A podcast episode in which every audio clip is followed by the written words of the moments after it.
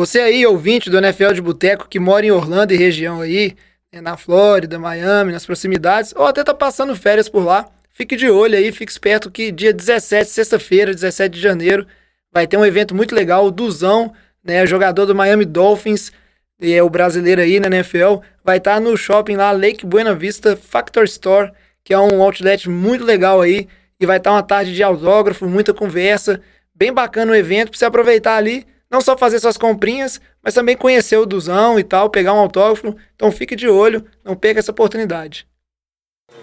Ô garçom, liga a TV lá, o jogo tá pra começar. Atenção, Podosfera, vai começar NFL de Boteco.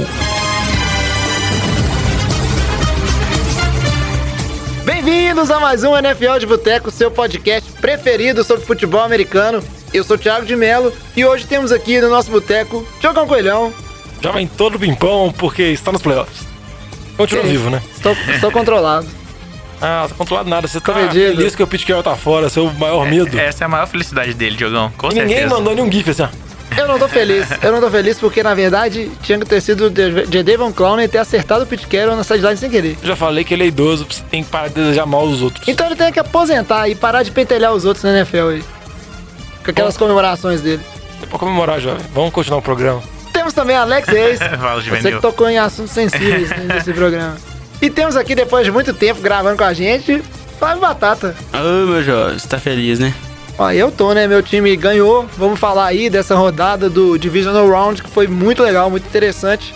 E antes de começar o programa aqui, comentar, né, dos nossos quatro ouvintes que estão aí, né, fazendo o desempate do nosso Survivor. Mandaram os palpites lá, né? A maioria escorregou. Eu vou colocar esses palpites nas redes sociais depois para todo mundo seguir. Aí nós vamos para a rodada final, que é o, o, Championship Round. E aí o que se saiu melhor vai lá gravar o programa com a gente, que deve ser o programa ali de prévia do Super Bowl, igual foi no ano anterior. Falar do Pro Bowl. Talvez, é. Muito ruim, né? Falar do Pro Bowl. Analisar as atuações do Pro Bowl. Ou às vezes, dependendo.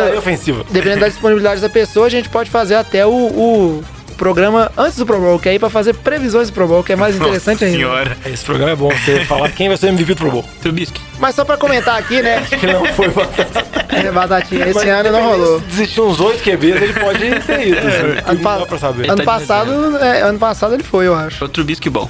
Pois é. Só pra registrar. Kansas City e Houston. Só pra registrar aqui, né? E nós vamos colocar nas redes sociais também pra ter um controle. O Bruno Moraes lá, né, que é torcedor do Eagles de Taubaté, São Paulo, apostou lá Baltimore 27 a 17 Tennessee, errou feio, mas todo mundo também errou esse palpite, só eu que acertei. Ah, bêbado. Não tava não. Kansas City 34 a 17 Houston, São Francisco 24 a 14 Minnesota e Seattle Seahawks 24 a 20, então só metadinha ali, né, confiou em Seattle. A gente teve o Thiago Cruz, que é meu torcedor ali, charado de nome e de torcida, né, meu 49ers. Torcedor. Campos dos Atacades, Rio de Janeiro, com certeza. Ele torce pelo meu sucesso, Diogão. Pessoa boa. Acho que a maioria dos nossos ouvintes torce muito pelo meu sucesso. Então, você torce e o sucesso, sucesso do, do, podcast. Não, eu não gosto de Pitcairn. São Francisco, 31 a 27. Acertou ali. Baltimore também errou, 35 a 20. Kansas City, 30 a 24. Green Bay, 24 a 21. Então, acertou ali três dos quatro jogos.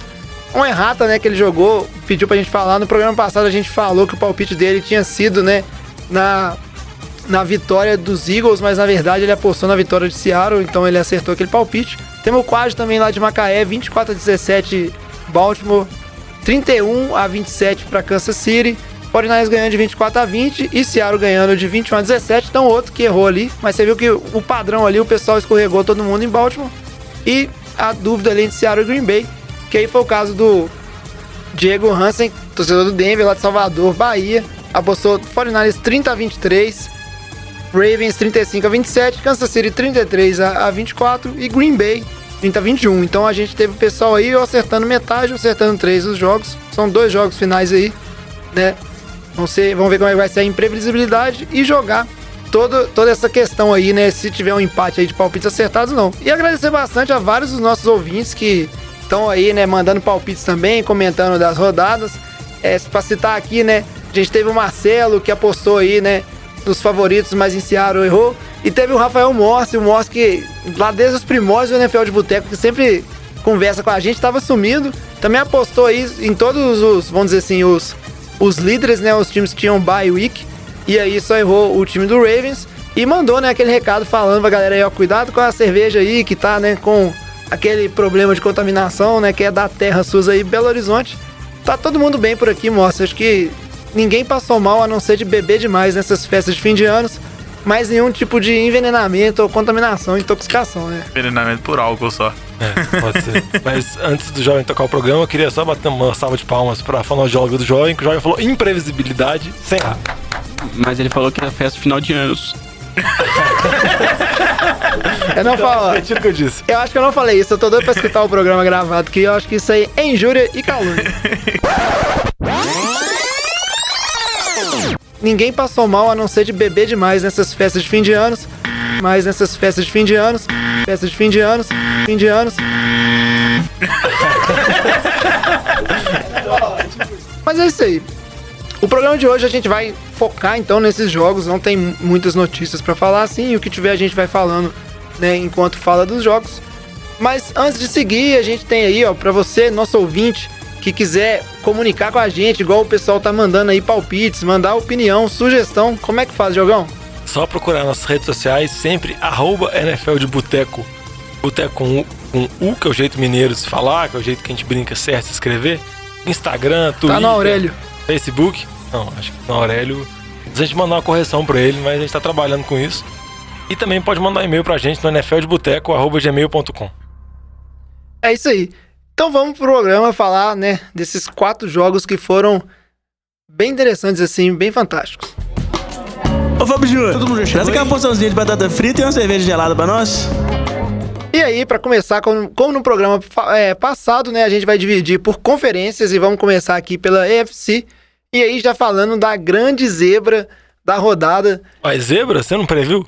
Mas eu previ com que argumento? Você não lembra, Jogão, você não escuta o programa. Não, eu não escuto o que você fala. Então, meu argumento foi o seguinte, Jogão. Eu falei assim, ó, toda rodada de playoffs tem uma zebra. E a zebra dessa rodada vai ser o Titans ganhando do Ravens. E vocês me execraram aqui, ó. É porque esse palpite era muito ruim. Mas deu péssimo. certo lá, porque Palpite, o velho. time dos Titans ganhou de 21 a 12 lá em Baltimore. E não ganhou assim, não, não foi na cagada não, Diogão. Ganhou com propriedade. É, 28 a 12. Eu falei errado? Ô, 21. É, hoje tá difícil. 28 a 12, mas ganhou com propriedade, ganhou bem, sem dar chance do time do Ravens de esboçar qualquer tipo de reação. Sabe, não é um jogo que dá pra falar que. Eu acho que foi zebra porque o Ravens era favorito, mas vamos combinar que não foi zebra da forma como o jogo aconteceu, né? O, não dá pra falar que foi um golpe de sorte dos Titans. Eu achei que esse jogo morreu na hora que o, que o Lamar Jackson, logo no primeiro drive, lança a interceptação. E eu acho que isso destabilizou o pobre coitado e, e- e o time não conseguiu voltar dessa situação que o, o Titans logo depois faz um, touch- um touchdown e depois three and out. Então, assim, a defesa do, do, do Ravens deixou a desejar um pouquinho, o Lamar Jackson deixou a desejar muito. É, Diogão, acho que Esse jogo eu acho que era um jogo contra dois times que tem a base voltada no ataque terrestre, assim. O time que conseguisse a liderança do placar era muito difícil ter uma virada, ter alguma coisa imprevisível.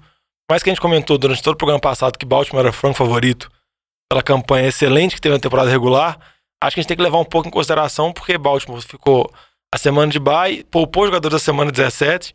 O John Harbaugh mesmo comentou que perguntaram se o time tá um pouco enferrujado, você acha que o time sentiu um pouco de falta de ritmo no início do jogo, que Tennessee acabou abrindo 14 a 0 como a Batata falou, depois da interceptação do Lamar. Por mais que nessa bola o Tylen, o Andrews deu uma desviada, ele podia ter agarrado a bola, aí acabou caindo no colo do defensor de Tennessee.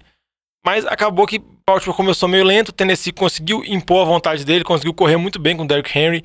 Foi basicamente o roteiro do jogo que a gente viu contra o New England, o Tannehill foi pouquíssimo utilizado. Se você pensar que o Tannehill tem menos de 200 jardas nos dois jogos de playoff, nas duas vitórias que ele teve, são marcas que só aconteceram outras duas vezes na NFL, se eu não, me engano. Nas outras duas vezes o time, por sinal, ganhou o Super Bowl.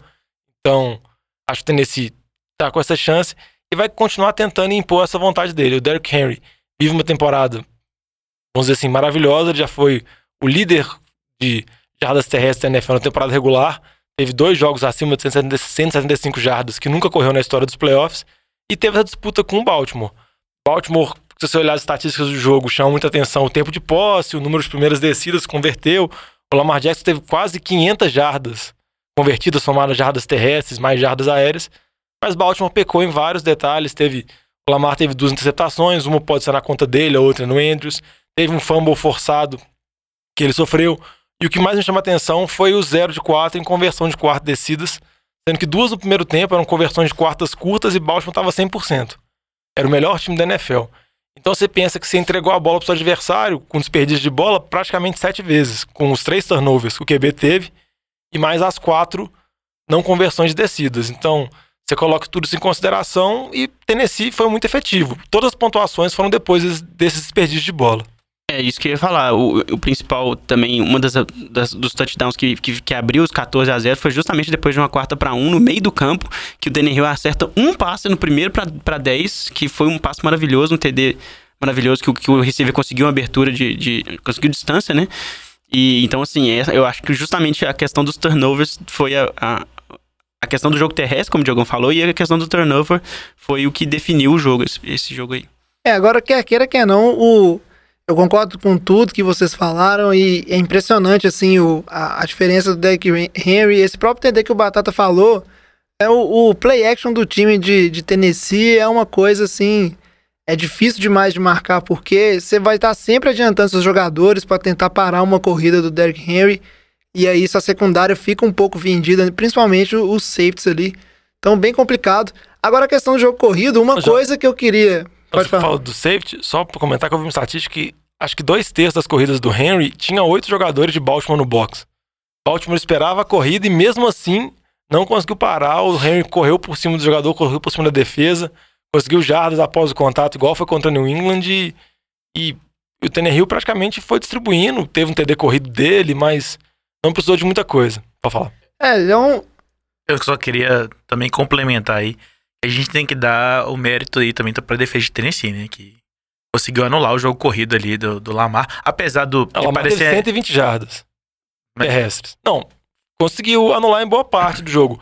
O Baltimore conseguiu movimentar muito a bola é porque... no campo de ataque, mas acabou não convertendo em pontos, um desperdício. É porque eu entendo que quando a gente joga ali é, na questão do, do Lamar Jackson, a gente fala que, vamos dizer assim, ah, ele teve uma corrida de, vamos dizer assim, teve uma, é, mais de 120 jardas corridas ali, só que ele tem corridas muito grandes, assim. O que eu acho que o time do, do, dos Titans fez de muito bom em parar e mostrou, tipo, opções defensivas, assim, do ponto de vista tático interessantes contra o time dos Patriots e agora mostra de novo que tentava na hora que o Lamar, ele é, ia correr com a bola, o time mais cercava do que tentava fazer um tackle em open field, que a gente sabe que em open field ele é muito liso, né? Ele é tem muita agilidade, ele costuma. Ele não é que ele quebra esses tackles, apesar de ser forte, mas ele consegue evitar os tacleadores.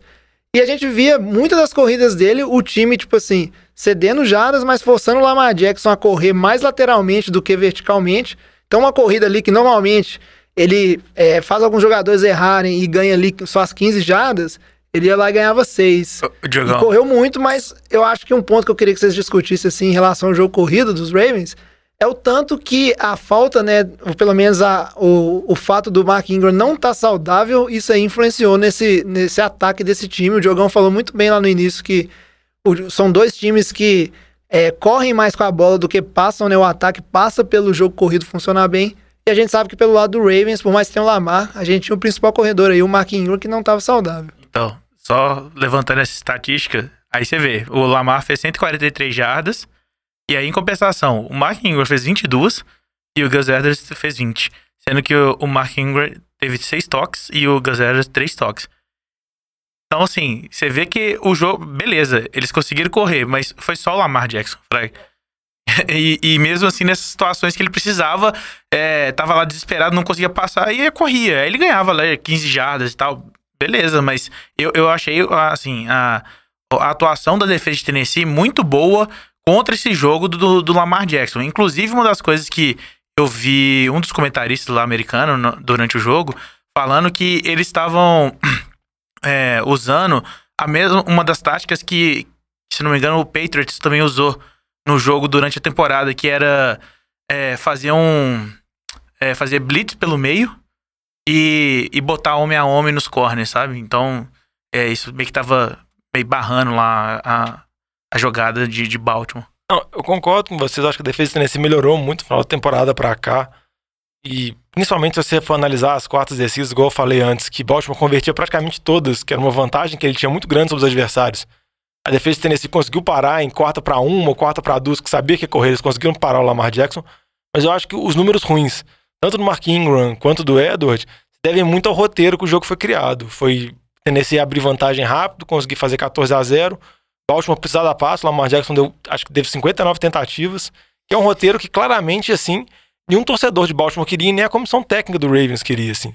O Ravens é um time que está acostumado a abrir vantagem, conseguir correr, conseguir impor a vontade deles, e foi exatamente o contrário que aconteceu. Eles ficaram correndo atrás de Tennessee, e infelizmente pro Ravens, por mais que o Lamar Jackson teve uma temporada espetacular, teve uma temporada que ele vai ser o MVP, o Lamar Jackson, mas ele melhorou muito nos passes, mas ele ainda não é um QB que tem um arsenal de passes tão complexo, como por exemplo você pode falar o Patrick Mahomes de Kansas City, que não tem problema nenhum você, você colocar ele sob situação de dar passe, que ele vai dar passe e o jogo segue normal. É, teve 51, 50% basicamente de acerto, de, né, de 59 é. tentativas ele acertou 31. E, e é o roteiro que você não espera, que você, é. que você, não quer. Você quer o quê? Que o Lamar Jackson corra, que o Mark Ingram corra, o Mark Ingram estava baleado, o Mark Andrews, o principal Tyrene que teve o lance da interceptação, também estava baleado, foram desfalques importantes. Então acho que a gente pode procurar justificativas porque Baltimore perdeu, alguns jogadores lesionados, alguém, pessoal comentando sobre as três semanas de descanso, que o time, vamos dizer assim, perdeu um pouco do pique no final da temporada. Mas eu acho que a gente também tem que ver os méritos de Tennessee. A defesa de Tennessee melhorou muito, o jogo de terrestre de Tennessee realmente é imparável. Eu acho que qualquer time que for enfrentar agora precisa tentar colocar uma liderança primeiro, porque separar o Derrick Henry no nível que ele tá jogando, é, ele é imparável, ele já é gigante, ele é muito rápido, muito forte. O time tá muito bem preparado e eu acho que é o time que chega nessa final, por incrível que pareça, é o time que tá com a moral mais alta. Eu não acho que vai ser o favorito, a gente vai discutir isso mais pra frente, mas eu acho que vai dar muito trabalho e surpreendeu todo mundo, menos o jovem. É lógico, né? Porque aqui a análise é fria e calculista, Diogão. Você me conhece, né? Agora eu quero saber que danoninha é esse que o, o Derrick Henry toma, porque eu quero dar isso para minhas crianças. sabe o que, que é? Ele já é muito bom, ele é muito grande, muito forte e também está no último ano de contrato. Então ele vai receber uma bala. Ele tá, também está correndo para ganhar um baita contrato, deve ser é. o running back mais bem pago. E só para falar também, que eu comentei rápido, eu acho que por mais que os números do Tannehill são números baixos, o AJ Brown tem duas recepções na pós-temporada até agora, assim, coisa ínfima. Mas eu acho que Tennessee não tá precisando, então não dá para falar que isso é um problema de Tennessee. Pode se tornar um problema caso vá jogar contra Kansas City, Kansas City coloque pontos e obrigue o time a mudar o plano de jogo. Mas o Tannehill foi efetivo ainda e, e só para chamar a atenção de uma jogada que a gente nem comentou, foi o passe que o Exatamente. Que o Derrick Henry deu pro Corey Davis, ele não teve nenhum TD corrido, mas ele, ele teve um TD de passe não recebido é um, mais dados. Assim. É um playmaker. Eu, uma... eu, só queria comentar também, Jovem, que é muito engraçado você ver a estatística de corrida do time de Tennessee. São 217 jardas totais. Só que 195 é só do Derrick Henry, então. O John Lewis, o John Lewis não teve uma carregada. É, não o precisa, o né? O Henry jogou praticamente quase todos os snaps é. contra os Patriots e jogou de novo quase todos os snaps O resto é basicamente do Tannehill. Foi o Tannehill e o Henry. É, o Tannehill correu algumas vezes. Precisa, né? O Tannehill, se eu não me engano, ele tentou quatro ou cinco passes no segundo tempo. E uma coisa. É, é uma coisa Foram assim, 14 total, é, Diogão. 14. É, não precisou. Igual eu falei, e Baltimore esperava a corrida e mesmo assim não conseguia parar, que foi o problema dos Patriots. É. Não, e, e, é tão difícil ser o Derrick Henry que você vê que todo mundo fala assim: ah, ele vai melhorando, crescendo muito na segunda metade da temporada e mais no final. Porque pensa o tanto que deve ser difícil você manter esse físico dele, que, tipo assim, o cara ele é muito pesado pro running back. E aí pensa o tanto que deve ser difícil ele se manter nessa forma antes da temporada começar. Um desgaste muito grande. E aposto que ele vai treinando e aí ele vai atingindo esse pico, né, ao longo da temporada. E depois que ele chega nesse pico, realmente tá aí, né, o melhor carregador de bola da liga disparado. Imagina dar teco no frio nele. deve é, doer. deve ser difícil. vai, ser, vai ser bem difícil. Eu queria fazer só uma crítica ao Lamar Jackson antes de a gente seguir. Não é estatístico nem nada, mas eu acho que é, por mais que ele joga bem alguns jogos, tentou resolver, ele sofreu do mal de todo QB jovem, que é se tá numa situação difícil e se exasperar um pouco. Isso ficou muito claro para mim numa das conversões de quarta descida, que o Diogão comentou que Baltimore converteu todas que tentou na temporada, e aí as duas. Quatro para poucos. Isso, quando era quatro para poucos. E as duas que tentaram nesse jogo não converteram, teve uma que foi muito clara, na minha opinião, falha do Lamar, que era a jogada era um pull, então você tinha o guarda ali, se eu não me engano, não lembro o nome dele, saindo dessa posição para bloquear no outro lado. O Lamar tinha que correr atrás dele. Claramente o Lamar, no meio do caminho, ele resolve quebrar para o meio e ir reto. e é lá que tava a pressão da linha e não conseguiu converter. Então você viu, eu senti que o Lamar Jackson, por vários momentos, ele saiu daquela questão de seguir um plano de jogo e começou a tentar resolver sozinho. Ossos de ser MVP e jogar muito bem também, né? Tem que entender que tem hora que tem que seguir o plano de jogo da sua coordenação. É, e eu acho que o torcedor do Baltimore não precisa ficar preocupado, porque logo depois da derrota vem alguns meios da internet, estatísticas, ah, duas derrotas em playoffs, zero jogos, zero, zero vitórias, duas derrotas. Também o retrospecto dele em bowl, em college, também não é bom, ele perdeu a, a maioria que ele fez. Mas ele é um jogador muito jovem, a gente lembra que Peyton Manning demorou várias temporadas até conseguir a primeira vitória. Vários outros QBs demoraram. Aaron Rodgers ganhou a primeira vitória dele depois da sexta temporada. Matt Ryan também. Perdeu duas vezes antes de começar a vencer. Duas ou três vezes, se eu não me engano. Então, eu Eli acho que... Manning, excelente É. QB. Mas eu acho que não precisa preocupar. Eu acho que o Lamar tem tudo pra se desenvolver. Ele desenvolveu muito bem na temporada passada. Eu acho que ainda precisa de uma- talvez mais um alvo, mais um receiver nele pra dar uma opção pra ele de passe. Mas eu acho que não precisa preocupar tanto. Eu acho que não pode apagar a temporada excelente que Baltimore teve. E o time sobrou em boa parte da temporada, foi o melhor time. Mas fica pra próxima, Tennessee tá na final. É, e sinceramente, né? Vamos combinar, você tem que estar no mínimo satisfeito se você é o torcedor de Baltimore, que você começou o ano com um QB running back e, e terminou com o ano com o MVP, né? Do, da temporada. Então, MVP com sobras. né, futuro promissor. Mas seguindo em frente, vamos falar do outro jogo da AFC. E aí, nesse caso, a gente tinha ali, né? Kansas City Chiefs que conseguiu essa Seed 2 e a bye week na última rodada por conta de uma derrota dos Patriots pro Dolphins, né? Nunca, nunca vale deixar de relembrar que os Patriots conseguiram perder pros Dolphins e agora tem teo... Pisa na torcida England. Não gosto, não, mas é porque eu vi Salto ainda. eu vi vários tweets, principalmente depois dessa questão de, do time do, é, do Ravens ser derrotado e etc. Muito torcedor dos Patriots falando que talvez é, se os Patriots não perdessem a bye week, tivesse aquela semana de descanso e preparação, provavelmente os Patriots estariam aí na, na final de conferência. Teoria, eu acho que é, não pode ser mal perdedor, tá? A dinastia acabou, é isso aí. Mas o time dos Chiefs, depois de um começo assim, é traumatizante, vou dizer assim, porque É não, demais, não dá é. pra falar que é avassalador. O time de Houston abriu 24 a 0 muito em cima de falhas do time dos Chiefs, e não só mérito do time de Houston, mas ainda assim é mérito porque nessas falhas soube aproveitar e pontuar. Mas aí aconteceu, né, que baixou o espírito do Atlanta Falcons nesse time dos Texans. e o time de Kansas City, se eu não me engano, ele colocou, acho que foram 38 pontos antes. 40, 41, 41 pontos pontos seguidos, sem nenhuma pontuação de Houston. E aí o jogo terminou essa lavada de 51 a 31. E o time de- do Chiefs, né, provando o, o seu potencial, a sua força, porque eu acho que são poucos times que tivessem uma situação dessa aí de 24 a, 20, é, 24 a 0 conseguiriam, né, acreditar no potencial de reverter, né? Só lembrando que no halftime acabou 28 a 24, ou seja, em dois quartos aconteceu isso tudo. Não, Kansas City, Kansas City virou o jogo No em menos de 11 minutos. É absurdo. Não, esse jogo foi um dos jogos mais malucos que eu já vi. Acho que não tem nenhum precedente. Nunca nenhum time que tinha tomado 24 pontos tão rápido virou o jogo antes do, do segundo Do tempo. halftime, igual pois é. o Alex comentou. A pontuação até o primeiro, final do primeiro tempo foi a maior pontuação na história de um jogo de playoff.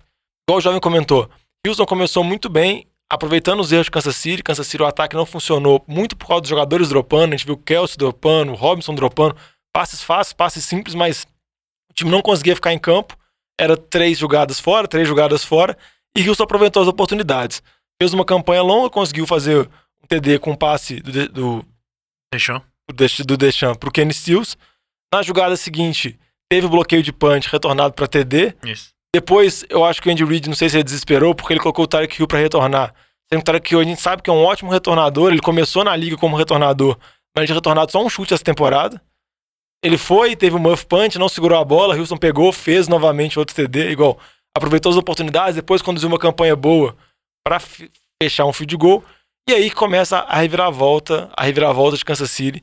Eu acho que a gente tem muita coisa pra falar sobre a defesa de Houston, sobre a comissão técnica de Houston, mas a gente tem que elogiar muito também Kansas City. A força mental desse time, a capacidade desse time de virar, mesmo jogando em casa, a torcida apoiou. E a gente sabe, se pegar o retrospecto recente de Kansas City jogando em casa nos playoffs, é ruim. Kansas City tem mais derrotas do que vitórias. Aí você perde. Aí você pensa, ó, perdendo por 24 a 0 início do segundo quarto, Andy Reid quase não chega no Super Bowl, geralmente vai mal nos playoffs. Tudo assim, mesmo assim o time foi lá, conseguiu colocar pontos, anotou vários pontos seguidos. O Patrick Mahomes estava maluco, a Frenético. sintonia dele com o Travis Kelsey estava imparável. É, eu, assim, você via durante o jogo ele gritando, assim, qualquer passe, que- qualquer jogada que eles, que eles faziam que gerava algum tipo de resultado, mesmo que fosse first down, ele gritava, eh, comemorava, né? Celebrava esse, esse feito. E aí você via o time inflamando com isso, era muito legal, velho. É, falam que quando o time tava 24 a 0 quando ele voltar pro campo, ele reuniu os jogadores e falou: "Ó, vamos fazer uma coisa especial. Ainda dá, ele foi motivou. Mas eu acho que a gente tem que vangloriar muito, elogiar muito esse ataque de Kansas City, igual eu falei, diferentemente de Baltimore. É um time que você colocar atrás do placar, não tem problema nenhum o time abandonar o jogo terrestre, porque o Patrick Mahomes é muito preciso nos passes, passe curto, passe longo, passe lateral, tudo pra ele é muito fácil, ele tem um- vários alvos. Óbvio que não é a situação mais favorável, o time praticamente não correu com a bola com o Damian Williams, todas as corridas foram Mahomes mesmo, improvisando. Mas eu acho que muito da, da virada de Kansas City se passa, acho que por duas jogadas, o torcedor de Houston fica com uma pulga atrás da orelha e fica com alguns questionamentos com relação ao Bill O'Brien. A primeira é ele não ter tentado uma quarta descida para polegadas, quando estava ganhando por 21 a 0. Ele preferiu chutar o field goal, ele falou que ele ia tentar a quarta descida, mas ele não pensou em nenhuma jogada rápido, aí o tempo estava acabando, ele resolveu chutar o field goal. E também a tentativa de fake punch quando estava 24 a 7 Nossa, esse aí foi. ele tentou correr. Embora, se você analisar a jogada por cima, a chamada é muito boa, mas o melhor ainda é o tackle que o Sorensen dá, porque eu acho que 9 a cada 10 jogadores não conseguiriam pegar o cara, porque ele, ele acerta Por mais que pegasse, certinho. exatamente, por mais que pegasse, cara- às vezes o cara conseguia ganhar jardas ali. Porque ficou na dúvida se É. conseguiu chegar ou não, mas o tackle do Sorensen foi muito bom e o Sorensen depois forçou o fumble Yes. no retorno de Houston pra levar a moral mais ainda. Mas o meu questionamento com o Bill O'Brien fica porque eu acho que meio contraditório. Ele quis chutar o field goal, porque ele ficou com medo de tentar uma quarta descida e trazer Kansas City pro jogo. Mas depois ele não chutou o punch e ele fez a mesma coisa trouxe. que trouxe Kansas City. Então é um pouco meio contraditório, assim. Mas eu acho que não dá pra colocar tudo na- na- nas contas dele. Você perdeu, você tomou 51 pontos porque seu cara fez um fake punch. Não, não é, isso. É. É, Tomou 51 pontos porque sua secundária é muito ruim. É. até, por- é, até porque a temporada de Houston é uma boa temporada e o Bill O'Brien, a gente já comentou em outros programas assim, ele, o retrospecto dele em Houston, por mais que o pessoal goste de pegar no pé, fala que, né, que ele é muito conservador, ele é muito previsível, ele tem um retrospecto super positivo no time de Houston que tá aí com várias apari- aparições nos playoffs, vencendo a divisão por diversas vezes nessa era Bill O'Brien aí. É, ele venceu várias vezes, mas acho que o pessoal pega muito no pé dele porque ele nunca ganhou uma rodada, essa rodada de divisão. Houston ganha a divisão, geralmente passa do wildcard, mas nunca conseguiu passar, vamos dizer assim, dessa rodada, É, mas- dessa barreira. É um time que tá nos playoffs todo ano. considerando como, tipo assim, torcedor é cruel na, é, tipo assim, na análise e a- o tanto de deficiência que aí a gente pode entrar aqui que esse time de Houston tem, é bem complicado. A mesma coisa a gente viu muitas críticas no início do jogo quando tava 24 a 0 ao Andy Reid e a, a questão do Chiefs pipocar nos playoffs e etc. Sendo que ali pra mim era bem claro, você tinha um time que tomou 24 pontos, mas é um time que tinha plena consciência da sua capacidade de colocar 40 pontos no placar começou a jogar bem, a colocar pontos, e aí o desespero mudou de lado, né? Aquele olhinho de desespero que tinha nos jogadores do- dos Chiefs, passou para os jogadores dos Texans, você via ali, ó, não vão conseguir parar. E aí vai muito por isso que você falou, Diogão, que é a questão da secundária. A secundária de Houston, ela tava, assim, depenada, né, de jogadores, ruim, tipo assim, tava desfalcado. titulares. E aí, as duas armas, assim, né, dobraram o Tyreek Hill o jogo inteiro.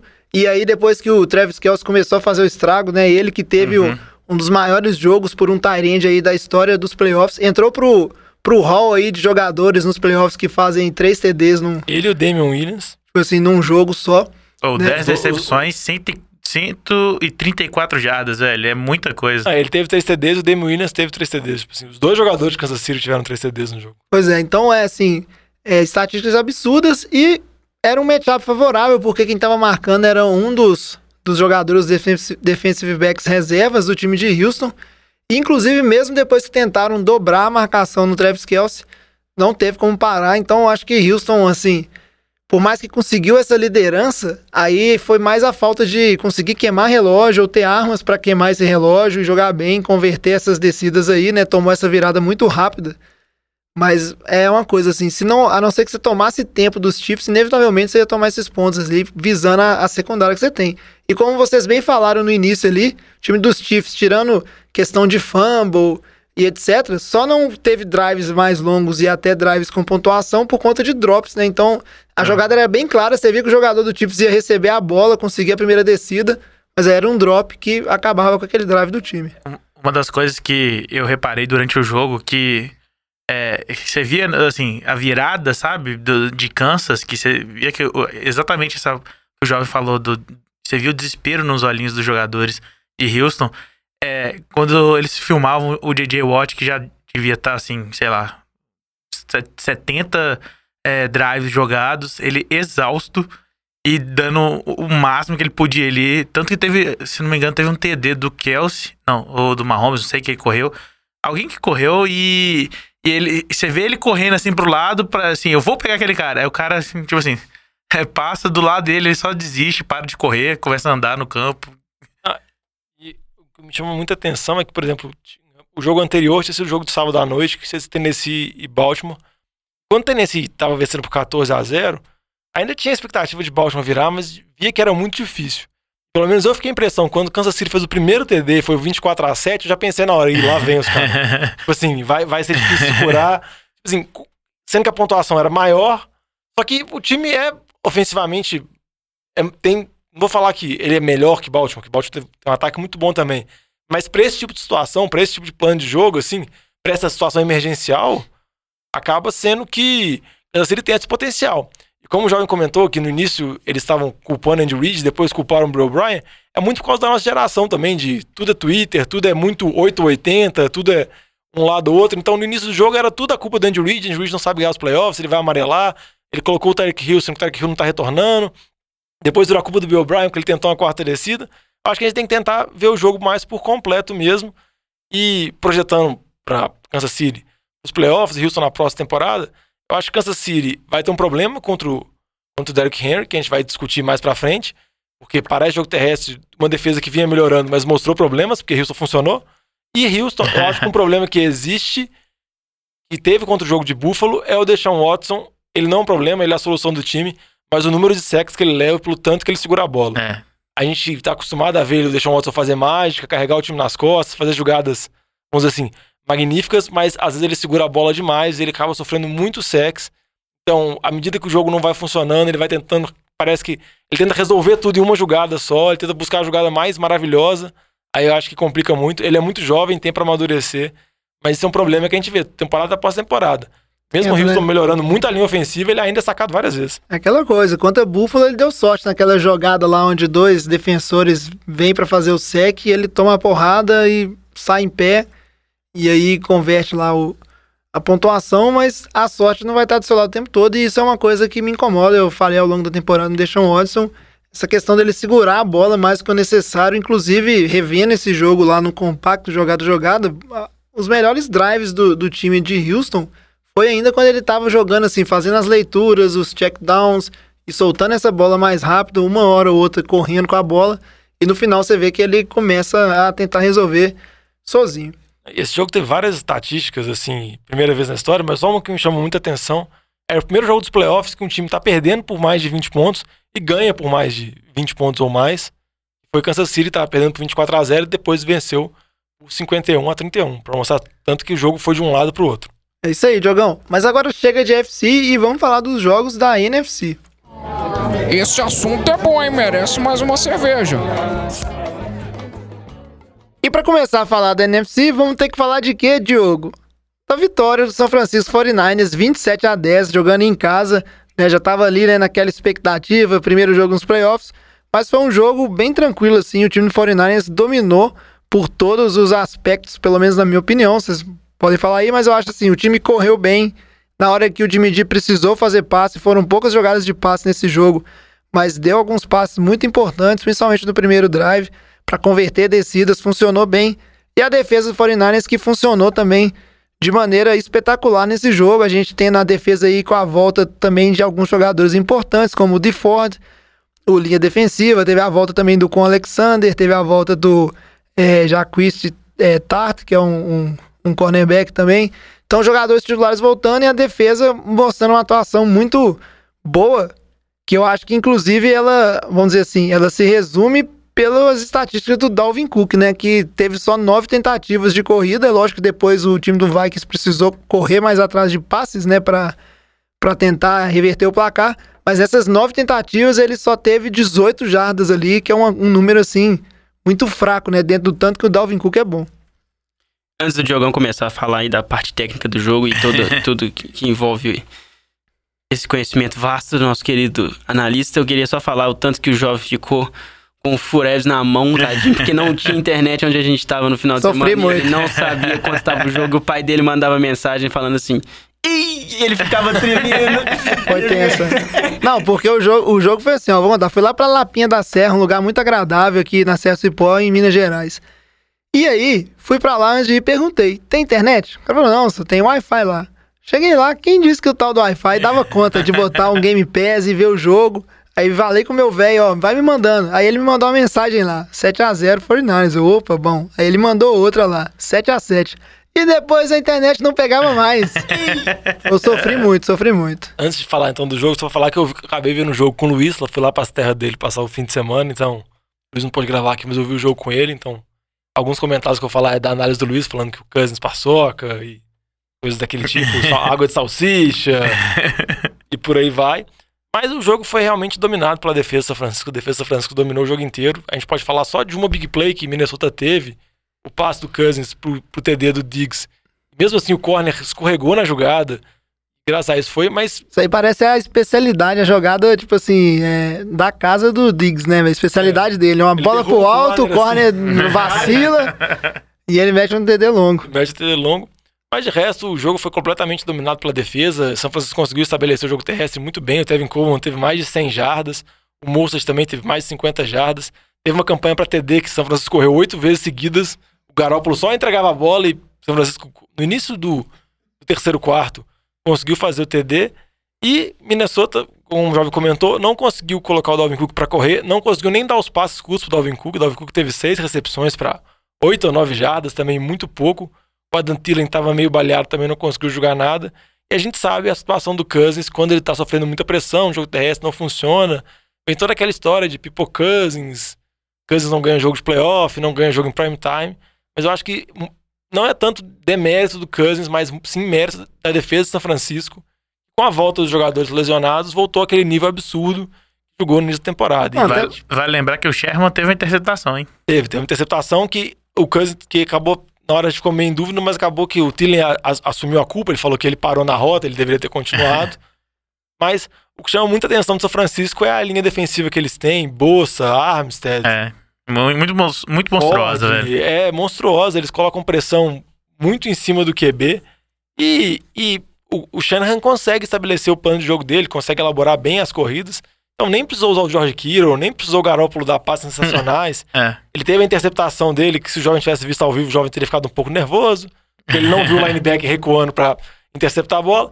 Mas eu acho que não precisou de muita coisa e acabou sendo a vitória mais tranquila do fim de semana, sem muitos sustos. É, tem que agradecer o time do Vikings aí por ter eliminado o Saints.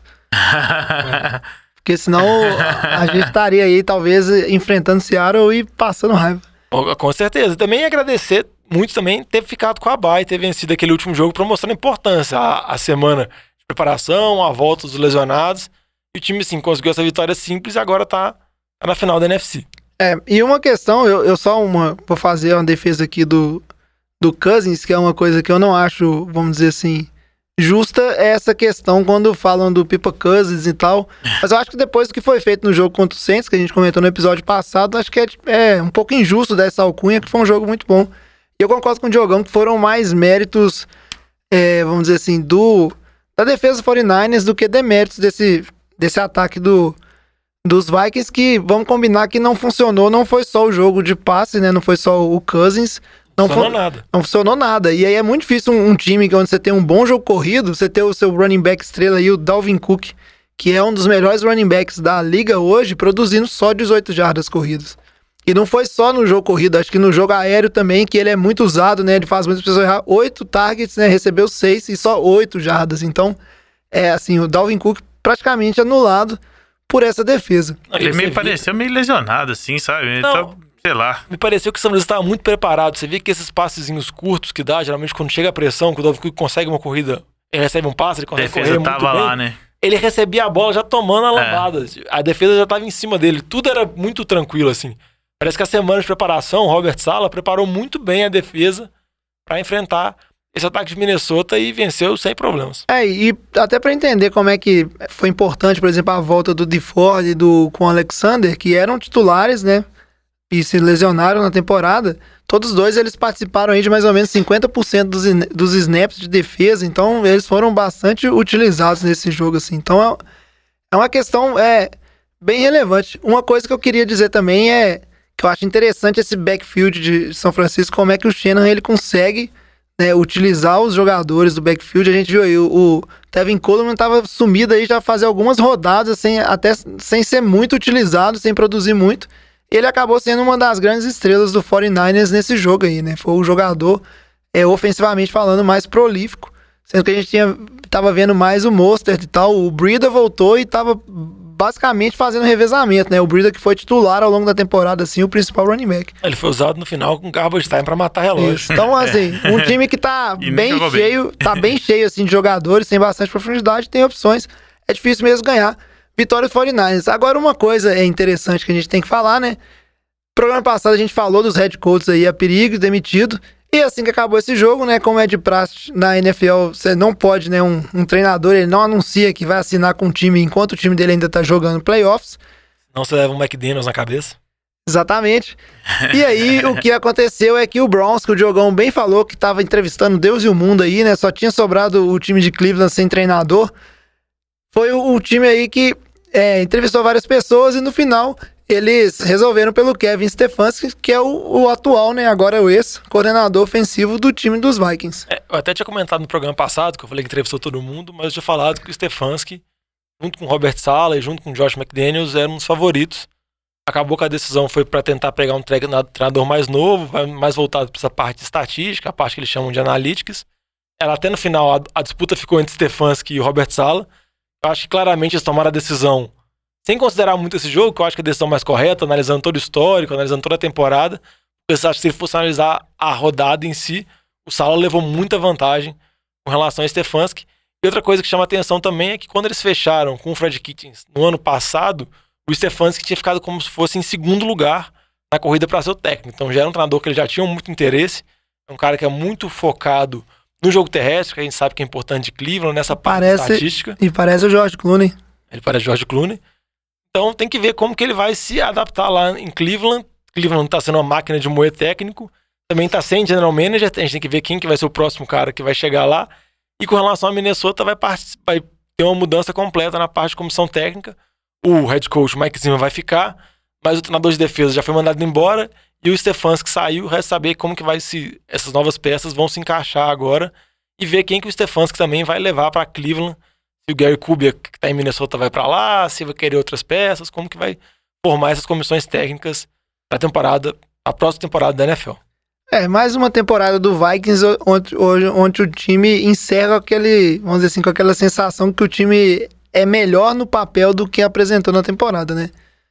Mas vamos ver como é que vai ser ano que vem. E aí, pra falar do segundo jogo do NFC, é um jogo aí que acho que foi o. Era o mais imprevisível no sentido assim de dar o seu palpite, não tinha favorito franco, tanto que foi o jogo onde a maioria dos nossos ouvintes eh, eles erraram e aqui a- os nossos palpites internos também foi onde a gente errou a maioria. Os meninos ficaram aí apostando em Seattle, não sei se era pra fazer raiva em mim ou porque realmente achavam que Seahawks raiva, ia ganhar.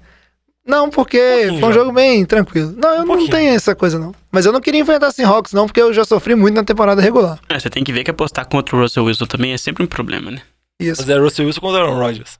Era o trem era difícil. E aí a gente teve um, um jogo aí, terminou 28 a 23 pro Green Bay Packers, mas a história do jogo é um pouquinho diferente, né? O time de Seattle, como sempre, no finalzinho ele começou a, a rondar ali, né, a zona de, de conseguir virar, empatar esse jogo, mas Green Bay abriu uma vantagem considerável no início do jogo, o time de, do Seahawks com bastante dificuldades, né, Diogão? É, com bastante dificuldades. E que eu vou falar uma coisa, eu já falei em outros programas, eu falei no playoff, temporada passada, quando o Seattle perdeu para Dallas, que fica meio complicado entender esse time de Seattle. Eu sei que o Pete Carroll tem muitas qualidades, por mais que gente fique brincando com o jovem, o coordenador de ataque também.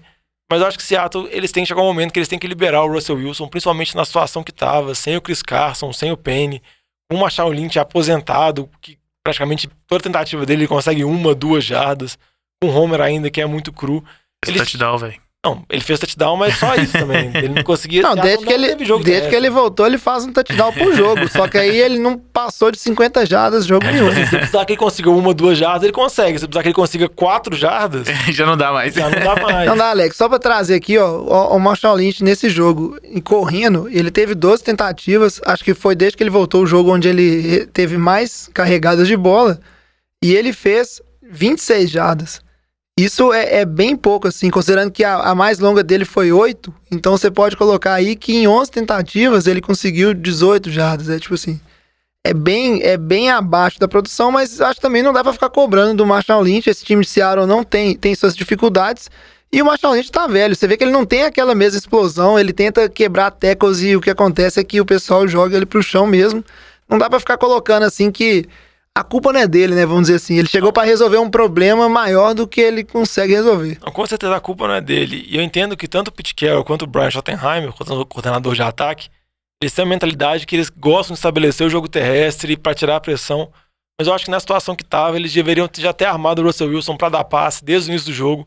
Porque acaba que Seattle fica muito tempo tentando fazer esse plano de jogo deles, que é o plano roteirizado, é o plano preparado, bonitinho, semana após semana. Que aí sempre o Russell Wilson tentando correr atrás, é sempre se confiando que o Russell Wilson vai fazer uma mágica. Mais que esse jogo, o time estava muito atrás de Green Bay, conseguiu, vamos dizer assim, ter pressão, dar uma emoção no final. Ficou aquela dúvida, ah, se Seattle pegasse a bola mais uma vez, talvez conseguisse a virada e tudo mais. Mas eu acho que acaba limitando muito a capacidade desse ataque. Eu acho que tem que entender que, se tivesse o Chris Carson, mesmo assim com o Chris Carson, eu acho que o Russell Wilson tem que ser mais liberado. Eu acho que o Carroll tem que tentar abrir um pouco mais a cabeça dele, tentar um ataque mais arriscado, que dê mais a bola na mão do Russell Wilson, abre os receivers e fala, Russell Wilson, faça seu jogo. Tiagão, você via aí. o tanto de campanha que o Russell Wilson resolvia nos pés, né? Ele ia lá, e, ah, tava na pressão, e como o, ódio do Tigo, né, do jovem aqui, toda terceira descida, é, o Russell Wilson ela resolvia. Não, isso Ele ia lá resolvia de novo. É, isso aconteceu tanto no jogo contra Green Bay quanto também no jogo contra a Philadelphia, É. que ele converteu várias terceiras longas, porque as primeiras não aconteceu nada. Só que nesse jogo contra Green Bay, diferentemente de Philadelphia, tinha um QB muito competente do outro lado, É, que fez a que mesma fazia coisa. ponto, né? Não, e ele fez basicamente a mesma coisa. O Aaron Rodgers foi 100% das terceiras descidas para mais de 10 jardas, ele converteu. Acho que foi 8 de 8, entendeu? Ou 7 de 7, não lembro agora exatamente a estatística. Mas ele foi muito preciso, ele não teve estatísticas absurdas, mas ele conseguiu acertar passes excelentes pro Davanta Adams. Davanta Adams teve uma partida espetacular. O Aaron Normal. Jones, é normal, ele é a principal arma. O Aaron Jones, que é o principal running back, não teve tantas jardas assim, mas conseguiu meter dois TDs. Mas o Aaron Rodgers foi muito preciso. Quando você precisava dele, ele conseguia improvisar, conseguia achar um passe. E o time de Green Bay foi mais completo o jogo inteiro. Deu uma brecha no final, vamos dizer assim. Fica aquela dúvida polêmica com relação ao lance do Jimmy Graham, se converteu a primeira descida ou não. Eu acho que é muito complicado porque você não pode confiar plenamente naquela linha amarela, então você não sabe exatamente a posição que tá, então fica muito difícil. A minha dúvida com É, e nenhum dos vídeos que, que É. mostram, não, nenhuma você tem certeza Não, de onde é, que ele porque tava. Se, se você considerar a linha amarela que tava na transmissão, a Ah. impressão que dá é que ele não alcançou. É. É, mas ó, eu vou. Eu tenho uma crítica. Primeiro, eu tenho um elogio ao Jimmy Graham, porque ele não vinha fazendo nada. A gente sempre falou que esse time de Green Bay tinha. é, a única opção no jogo aéreo era o Devonta Adams, que teve um jogaço, né? Diga-se passagem. Fez a, a secundária do Seahawks de, de criança, colocou no bolso. Mas o Jimmy Graham, ele teve vários catches, né? Na verdade, ele teve três catches, se eu não me engano, mas todos foram situações, assim, decisivas, importantes para manter alguns drives vivos. Jimmy Graham fazendo cosplay de Jason Witten com a velocidade. Isso aí. E teve esse catch no final que conseguiu a, a primeira descida que acabou o jogo, né? Sem a chance do time de Seattle tentar aquele drivezinho de um minuto que ah, eu conheço a agonia, né? Como torcedor dos 49ers. Mas aí, é, uma coisa que eu tenho, aí eu tenho uma crítica. Não é possível numa jogada que envolvia só dois jogadores, é só o Jimmy Graham e o tacleador. Sabe, num jogo de playoffs da NFL, não é possível que não exista um ângulo de câmera que resolva esse posicionamento, sabe? Não é uma jogada de goal line que você não sabe se o cara passou ou não, e aí tem cinco jogadores tapando a visão, sabe? É um jogador dando um tackle num cara sozinho, não tem mais nada no campo perto. Então alguma Eles estão no câmera. meio do campo, tio. Mas é alguma. difícil. Mas é que tá, Alguma câmera tem câmera que- tinha que É. conseguir pegar isso, O sabe? jogo tem. É onde a bola tava, é onde é, importava a filmagem, sabe? E é um jogo de playoffs, ou seja, tipo assim, você tá toda a infraestrutura daquele canal que tá transmitindo tá lá. Então acho que não deveria, igual o Diogão falou assim, não deveria dar margem pra ter essa dúvida. Essa é a minha opinião. É, é um esporte que envolve bilhões. O negócio é. É. A quantidade de dinheiro é absurda. Então fica aquela dúvida, porque, igual você vê, tem um tanto de print que roda na internet. A galera põe a linha amarela pra um lado ou pro É, outro. Aí é. você, dependendo do É, e quiser, não é- você consegue. E não é nem pela linha amarela, sabe? Que revisse nas câmeras, falasse assim, ó, o posicionamento da bola é esse. A gente viu nessa câmera, fica muito claro. Puxou lá o pirulito, mediu na corrente, first down ou não first down, sabe? Mas foi muito aquilo, assim, ó, ficou a dúvida por vários ângulos e nenhum, não tinha uma câmera que resolvia o problema. E outra coisa que eu acho que também complica é aquela hora que eles revisaram, aí eles voltaram, ah, não, vamos ver mais É, imagens. pegaram as outras imagens É, que ninguém pegaram sabe de as onde outras foi. imagens Que ninguém sabe onde foi. Então eu falei, nossa, quando eles pegaram as outras imagens, eu falei, nossa, se eles mudarem agora, fica um trem muito estranho. Fica, parece um trem amador. As outras imagens, Pô, é, é playoff da NFL. no horário das outras imagens, fui eu que liguei e falei, chega de Seattle. Pode ser, mas eu acho que, por mais que eu, eu sabatinei bastante Seattle, acho que a gente tem que elogiar Green Bay, igual eu falei. Aaron Rodgers foi muito preciso. Eu acho que agora você pegar todos os QBs que estão vivos nos playoffs, você tem Tannehill, Patrick Mahomes, Jimmy Garoppolo e Aaron Rodgers. O Rodgers é o único campeão, é o mais vencedor deles. Talvez você falar, num desafio de dois jogos, você vai apostar. Às vezes você pode querer apostar no mais confiante, às vezes você pode querer apostar no Mahomes, mais novo, mas acho que não dá pra descartar completamente Green Bay.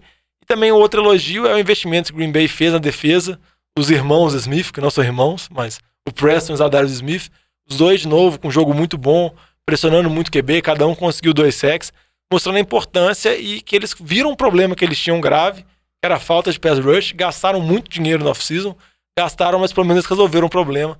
E a defesa agora é uma defesa competente que não vai exigir que o Aaron Rodgers faça as mágias impressionantes. Vai exigir um bom jogo dele, um jogo competente, que, que ele teve, um dos melhores jogos que ele teve na temporada, e com a ajuda da defesa foi suficiente pra vencer. É, e um elogio, Exato. um elogio aí pra essa temporada como um todo e, o novo treinador aí, o, o Matt LeFleur, o LeFleur, não sei como é que fala o nome dele, mas Flower. LeFleur, LeFleur, LFU. mas assim, o é o Matt, nosso brother, um, um grande elogio à, à temporada dele, porque quer queira quer não, Green Bay que tava naquele limbo muito crítico à questão do, do Mike McCarthy que a gente falou aí, né, agora é treinador do Dallas Cowboys, o a, uma primeira temporada onde seu time ele consegue a, Seed 2, tem a bye week e tá lá na, vamos dizer assim, ele tá lá na, na final, né, da NFC, com, tipo assim, com méritos, por mais que tenha dificuldade, não dá pra tirar os méritos, eu acho que, né, tá aí uma boa campanha, o treinador tem um pouco de mão dele também.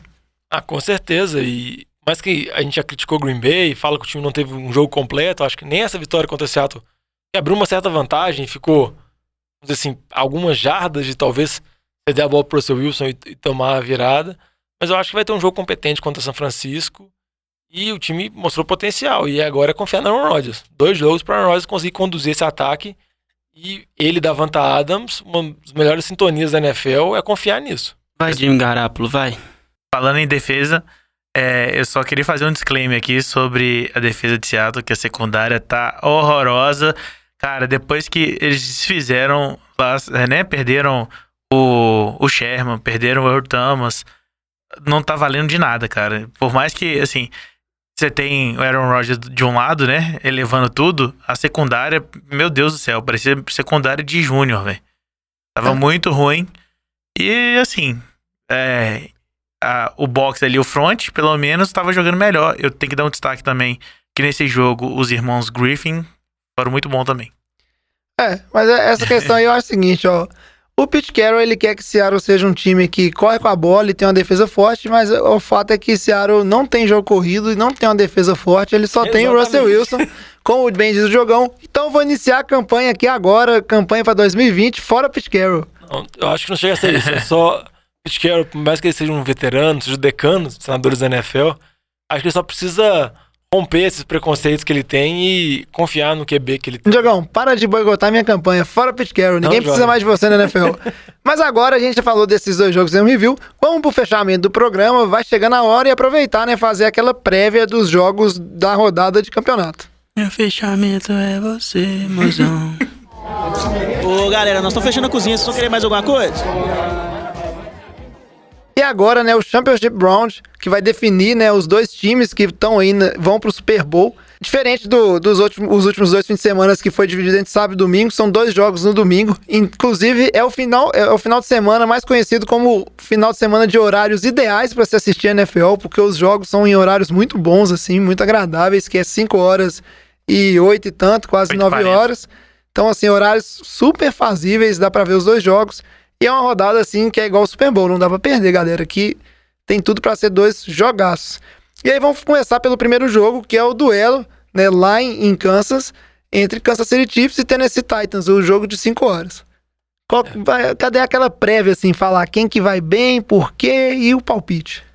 Ah, Esse jogo eu acho que, com relação a Tennessee, Tennessee vai com o mesmo plano de jogo ofensivo teve contra New England, contra Baltimore. Dá a bola na mão do Derrick é dar a Henry. bola pra mão do Derrick Henry, a Derrick Henry ter 25, 30 carregadas, conseguir impor a vontade dele contra a defesa adversária. Lembrando que Tennessee e Kansas City já se enfrentaram nessa, sema- ne- nessa temporada. Foi o jogo que o Mahomes voltou da lesão. E Tennessee venceu no final de jogo emocionante, com o Tannehill conduzindo uma campanha para garantir a vitória. Então, já tem, a gente tem essa pequena amostra, mas agora eu acho que o time de Kansas City está mais pronto. Mais que a defesa contra Houston deu uns certos sustos. Eu ainda confio mais no ataque de Kansas City, mas acho que a gente não pode descartar a Tennessee, não pode brincar igual eu brinquei na, no programa passado, que eu falei que o máximo que o Tennessee iria era até o estacionamento de, do estádio de Baltimore depois voltava para casa. Aparentemente, mesmo, Diogo? Kansas City. Muito bom seu palpite, hein? O palpite foi show, né? Eu falo muito merda, mas pelo menos eu assumo as, as, as neiras que eu falo. E quando eu falo alguma coisa que eu dou sorte, eu também assumo, diferentemente do jovem. Não, ó, Voltando a fazer a análise do jogo, que é o que importa, eu, eu acho que é isso mesmo. Acho que o Tennessee vai tentar impor o jogo terrestre, tentar, vamos dizer assim, o Derrick Henry tem as 25, 30 carregadas, tentar que o Tannehill funcione em algumas poucas jogadas.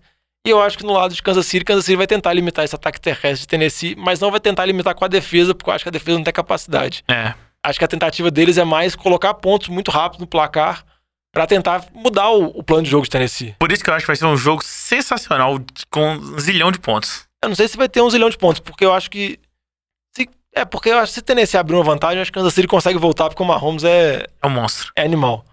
Mas eu tenho dúvida se Kansas City começar a colocar ponto e depender muito do Tannehill ter que conduzir Ok. essa campanha de empate, de virada.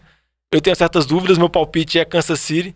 E eu acabo confiando muito mais no Mahomes. Eu acho que o Andy Reid, por mais que a gente tenha muitas dúvidas com o Andy Reid nos playoffs, eu acho que Kansas City mostrou a força mental, diferentemente de outras temporadas, que o próprio mesmo time de Kansas City perdeu para Tennessee alguns anos atrás, que a gente lembra do jogo com o Mariota, deu o passe, recebeu o passe para fazer o mesmo É, TD, sim. quando deu aquela virada maluca no final. Mas meu palpite ainda é Kansas City. E eu acho que dá pra confiar no menino Mahomes, mas não dá pra desconsiderar o Derrick Henry correndo que nem um louco. Tô É. nessa também. E Eu- fora que, por exemplo, ano passado, o Kansas City foi. Ele não teve um jogo muito bom contra os Patriots, né? Os Patriots limitou bastante o Não, jogo. limitou bastante, mas, Mas ainda- o ataque é. funcionou. E se tivesse ganho o cara o Corona prorrogação, É, talvez Teria, tivesse sido tipo Super assim, eu- mas é. Contra aquele time dos, dos Rams que estava desfazendo como se desfez essa temporada, talvez tivesse ganho. É tudo muito Pois simples. é, foi muito no- na moedinha, né? Foi na moedinha porque o Patriots rouba a moedinha. É isso aí. Fim da dinastia. Eu acho o seguinte, eu acho que o, o jogo vai ser decidido no- na, na base dos turnovers, porque são dois times que não, não cuidam tão bem da bola. Eu acho que quem, quem, recebe, quem conseguir mais turnovers vai ter mais oportunidade de, de marcar. E igual o Diogão falou, vai ser quem marcar mais vai, vai ganhar, porque não são duas ótimas defesas. E, e o, jogo, o jogo terrestre do, do Titans se estabelece muito rápido, né? Então, se, o- se o Titans começar a abrir placar e ele começar a estabelecer um jogo corrido muito, muito presente, vai consumir muito tempo de, de, de jogo, vai consumir muito relógio, e o Patrick Mahomes vai ter mais dificuldade para correr atrás. Então, acho que, que o início do jogo vai definir muito, assim. Se, se, se rolar turnover logo do começo, principalmente por Kansas City, é, Titans ganha muita chance de ganhar esse jogo. Coisa que eu queria comentar, que eu esqueci de falar no programa passado, eu acho que Tennessee tem um calcanhar de Aquiles que não apareceu nos playoffs ainda, mas é um calcanhar que a gente pode pensar que é besta, mas pode definir um jogo, que é na posição de kicker. Tennessee tá no quarto kicker da temporada, acho que teve um aproveitamento de menos 50% dos field goals, aproveitamento ridículo, tipo, pior da história da NFL. Eles erraram. O time- futebol, né? Não, eles erram praticamente quase todos os field goals, eles estão no quarto kicker, o Cairo já passou por lá essa temporada. Então, eu acho que se você pensar num jogo parelho, assim, que vai precisar ser definido por poucos pontos, você tem um kicker que não tem confiança nenhuma e nada garante, eu acho que é uma coisa que pode complicar. Por mais que esse, assim, essa desvantagem não se mostrou contra os Patriots e contra Baltimore, o time conseguiu vencer, até anotando touchdowns, tem muitos problemas, eu acho que isso, uma partida muito equilibrada, pode acabar acontecendo e pode ser o ponto que desande. A gente tá fazendo apostas. Você falou que Kansas City vai, vai ganhar. Kansas City ganha. Kansas City também. Eu vou no Titans. Ó, que isso, hein? Eu vou de. Eu, de eu vou falar, ó. Eu, Tô ousado igual o jovem hoje. eu. Mas aí eu vou dar, ó. Meus ouvintes aí, ó. Sigam meus palpites. Mas aí eu vou de Chiefs. Eu concordo, assim, com. De Chiefs. Kansas City Chiefs. Eu concordo, assim, com tudo que vocês falaram. Eu acho que o ponto crucial, o Diogão falou ali, que é a questão do de como é que os Titans vão se comportar se eles não tiverem a liderança no placar, tiverem correndo atrás. E a gente tem que pensar nesses playoffs. Primeiro, contra os Patriots, o Titans fez 14 pontos, porque aquela interceptação no finalzinho não é, tipo assim, uma coisa que pode falar que o time construiu ao longo do jogo. Contra o time do Ravens fez 28 pontos.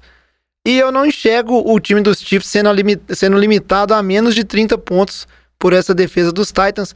Acho que o time do Titans vai fazer o que a maioria do- dos times que têm defesas é, boas ou razoáveis fazem contra os Chiefs, que é tentar cortar pelo menos as big plays.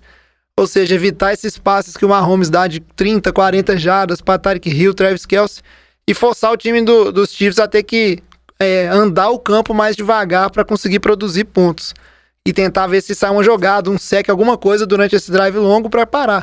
Porque realmente se acontecer igual o Houston, onde você tem o Chiefs aí em 11 pontos fazendo é 11 minutos fazendo 28 pontos, você não dá conta de ganhar de um time assim. Você tem que fazer ele gastar mais tempo até para sua defesa ter mais chances de fazer uma big play e conseguir parar uma jogada. Mas por outro lado, eu acho que mesmo se você conseguir a liderança, Derrick Henry correndo muito, o time dos, dos Chiefs vai colocar pelo menos mais de 30 pontos. Então acho que se o Tannehill não jogar bem e na hora necessária ali conseguir fazer algumas big plays, vai ser difícil assim comer tanto relógio e tanto pro jogo corrido. Só fico pensando, se caso o Tennessee vença, o Batata dá 7 palpite dele, como vai ser o torcedor de Miami, já que o Super Bowl vai ser em Miami, vendo o Tannehill jogando no Super Bowl em. Miami com a camisa do Tennessee, jogando meia temporada. Eles draftaram, deram contrato, e nunca chegou Não deu nada, de nada é. e E pra fechar aqui, falar do segundo jogo, que aí é o duelo entre os San Francisco 49ers, né, lá na casa do 49ers, contra o Green Bay Packers. Esse jogo que é 8h40, horário oficial de Brasília aí. E aí? Eu posso começar falando. Minha, lógico que eu vou votar no 49ers, porque vocês me conhecem. Meu palpite é sempre mais coração do que análise, ainda mais quando é meu time. Sou clubista mesmo. Mas eu acho o seguinte, ó. O time dos Packers é, por mais que o Diogão falou muito bem, ao longo da temporada não convenceu várias vezes, e eu acho que nesse jogo de playoffs contra o Seattle também não convenceu completamente. Enfrentou um time de Seattle que tinha muitos problemas na defesa e não tinha jogo corrido. E a gente tem um time do 49ers que tem um jogo corrido forte. O jogo dos dois times durante a temporada, o que a gente viu foi o jogo corrido dos 49ers atropelando a defesa de Green Bay espanco.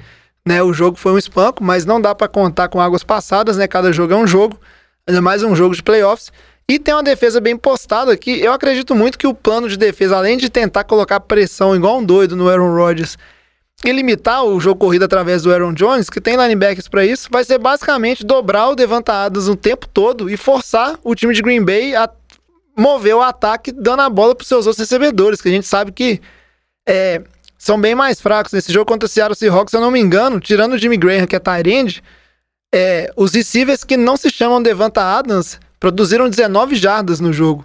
Então é, é bem pouco assim, e eu vejo clara, claramente o 49ers indo por esse caminho, assim, dobrar o Devonta Adams, tentar limitar a produção dele e pôr pressão e falar assim, Aaron Rodgers, solta a bola pro resto dessa galera aí. E vamos ver, sim, mas eu acho que o 49ers entra nesse jogo novamente como uma equipe, vamos dizer assim, mais redonda do que o adversário.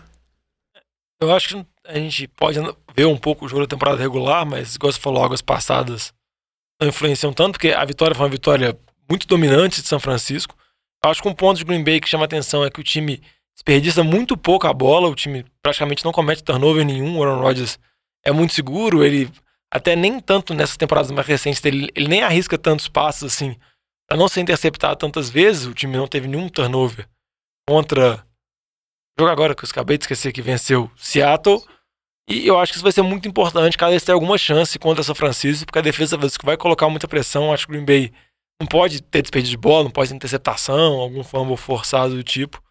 Mas eu não vejo em situações Green Bay conseguindo colocar, bater de frente com o São Francisco, a não ser que o Aaron Rodgers tenha uma partida mítica dele, uma que ele já teve em playoffs anteriores, aquele playoff que ele conduziu o time da sexta campanha para chegar ao Super Bowl e para vencer o Super Bowl, com vitórias contra Falcons fora de casa, contra Chicago fora de casa, que ele conseguiu jogos impressionantes.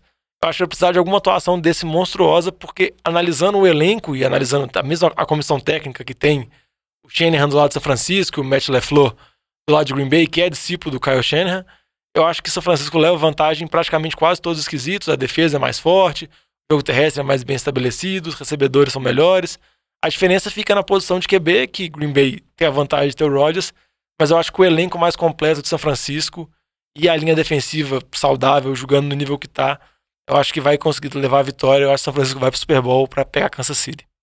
Eu só queria que o Rodgers quebrasse o dedão e não fosse jogar. Pra garantir que Green Bay não vai. Porque se o Rodgers quebrar o dedão e não for jogar, aí com certeza, a não ser que Pois é. o Mas- Rodgers caia do barranco. Mas e se ele quebrar o dedão da mão esquerda? O Jay Cutler Ah. quebrou da mão esquerda e perdeu nesse playoffs aí, ó. Não, mas dependendo, de acordo com o raciocínio do jovem, que o Rodgers machucado é melhor, É verdade. pode ser mais complicado. pra Pode complicar. Não, só quando ele tá Jovem, com pelo a perna Deus, machucada. Seu time precisa ganhar esse jogo. Eu odeio Green Bay. É, vai o Batatinha, nosso torcedor do Chicago Bears, tá numa temporada chateada, né? Que depois do time ir pros playoffs, aí você tem que ver Green Bay aí, né? Chegando longe e o time lá com um problema seríssimo de quarterback. O, o meu voto vai pra São Francisco também. E eu acho, sinceramente. Unanimidade. É, eu acho, sinceramente, que esse jogo vai ser um apagão de Green Bay. Acho que vai ser igual o, o jogo da temporada regular. Ah, eu acho que não é possível que vai ser igual a temporada Ah, eu acho que vai, velho. eu acho que o Green Bay tem que ver aquele Green jogo. Bay não e- me passa confiança Não, nenhuma. também, também não me nenhuma. passa, Chalé, mas Velho, eu eu, eu, eu, achei que Seattle ia ganhar esse jogo, velho. Mesmo fazendo 21 a 3 no primeiro tempo, eu achei que eles iam perder, vir- tomar virada ainda, velho. É, se, se que não converte aquela primeira descida e a bola cai na mão do Russell Wilson, acho que Ah. tem boa chance. Mas eu acho que não- é possível o Green Bay vai tomar um espanco. Eles têm que ver aquele jogo que eles tiveram na temporada regular e tentar ver que, São Francisco fez e Ah, tentar olhar. neutralizar de alguma forma. Eu acho que acabou que naquele jogo foi é que o Rodgers sofreu muita pressão. Ele, todo jogo ele tava sendo pressionado. O Bulaga, se eu não me engano, ele tava fora ou ele machucou durante o jogo. Acabou complicando ainda mais a situação. Mas eu acho que o Green Bay tem que tentar Jogão, de alguma que. Eles forma têm dar tempo pro Rodgers. É, porque ué. a, a vitória dele se passa nisso. É. Eles precisam de uma partida milagrosa no Rodgers. Levar uma arma pra matar o front seven de São Francisco. É o único jeito. A última vez que eu falei isso, o outro time venceu, né? Que eu falei que precisava levar uma, matar o Lamar Jackson e eles levaram o Derrick Henry. Às vezes os irmãos Smith lá podem fazer o terror em cima do Garoppolo. O Rodgers Isso é, uma loucura nele, mas eu acho pouco provável. Por isso um palpite de São Francisco. isso é um ponto do 49ers que eu acho que vai ser preocupação durante o playoffs inteiro. E essa questão do, do de medir, né? Se chegar num jogo onde ele sofrer muita pressão ou for necessário passar. Mas eu acredito que, pelo, pelo como vem jogando a defesa dos Packers, eu acho que dá pra estabelecer o jogo corrido. E é como eu falei, é, o 49ers é claramente um time que tá, tipo assim, tá mais redondo, tá mais, né, mais completo ali, né, de uma- de- em todos os aspectos do campo. Mas não dá pra descartar o, o Aaron Rodgers, que sempre tem coisa pra fazer, mas eu acho que as armas ainda são bem pobres aí, Diogão. Só diria que não depende só de uma grande atuação do Rodgers, mas vai depender de uma grande atuação também de muita gente no ataque ali, principalmente esses outros wide receivers que não se chamam Devanta Adams, porque é, ou o Devanta Adams tem um jogo monstro ali, né, dominando a secundária do 49ers como um todo. É, e o Adams vai ter um desafio bem difícil, porque, como você comentou, ele provavelmente vai ser dobrado, ele pode pegar o Sherman, se você olhar as estatísticas. A gente acaba não falando tanto, a gente acaba falando muito do Gilmore, do Tradeus White e tudo mais, mas o Sherman tem estatísticas de número de passes defletidos, passes que não são completados, nível desses jogadores, com uma temporada muito boa dele, mostrando uma recuperação espetacular da carreira. É isso aí, então. Você aí, nosso ouvinte, manda pra gente aí qual que é seu palpite, qual que é sua torcida, que a gente segue nessa jornada rumo ao, ao Super Bowl.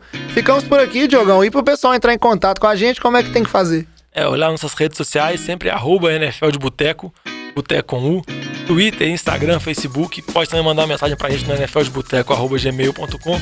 Interage com a gente, que é sempre divertido. Só fazendo uma errata que eu falei aqui, que eu comentei uma hora que eu falei Matt Schaub aqui, eu pensei na verdade no Brock Osweiler, que já chegou nos playoffs com o Houston, eu confundi o QB ruim de Houston. É isso aí. A gente fica por aqui. Ryan, as derrotas dele. Todo mundo de olho, já desmarque todos os compromissos de domingo pra você não perder o Championship Round da Inclusive NFL. almoço. Vai com o almoço assistente. É isso aí, né? tem horário. E tamo junto aí. Semana que vem a gente tá pra falar de tudo que aconteceu. Então, fecha a saideira. Não, Opa! traz a saideira, fecha a conta, passa a régua. E até semana que vem. Tô nervoso, Diogão. 49ers. Valeu, falou. Imagina se fosse Carroll.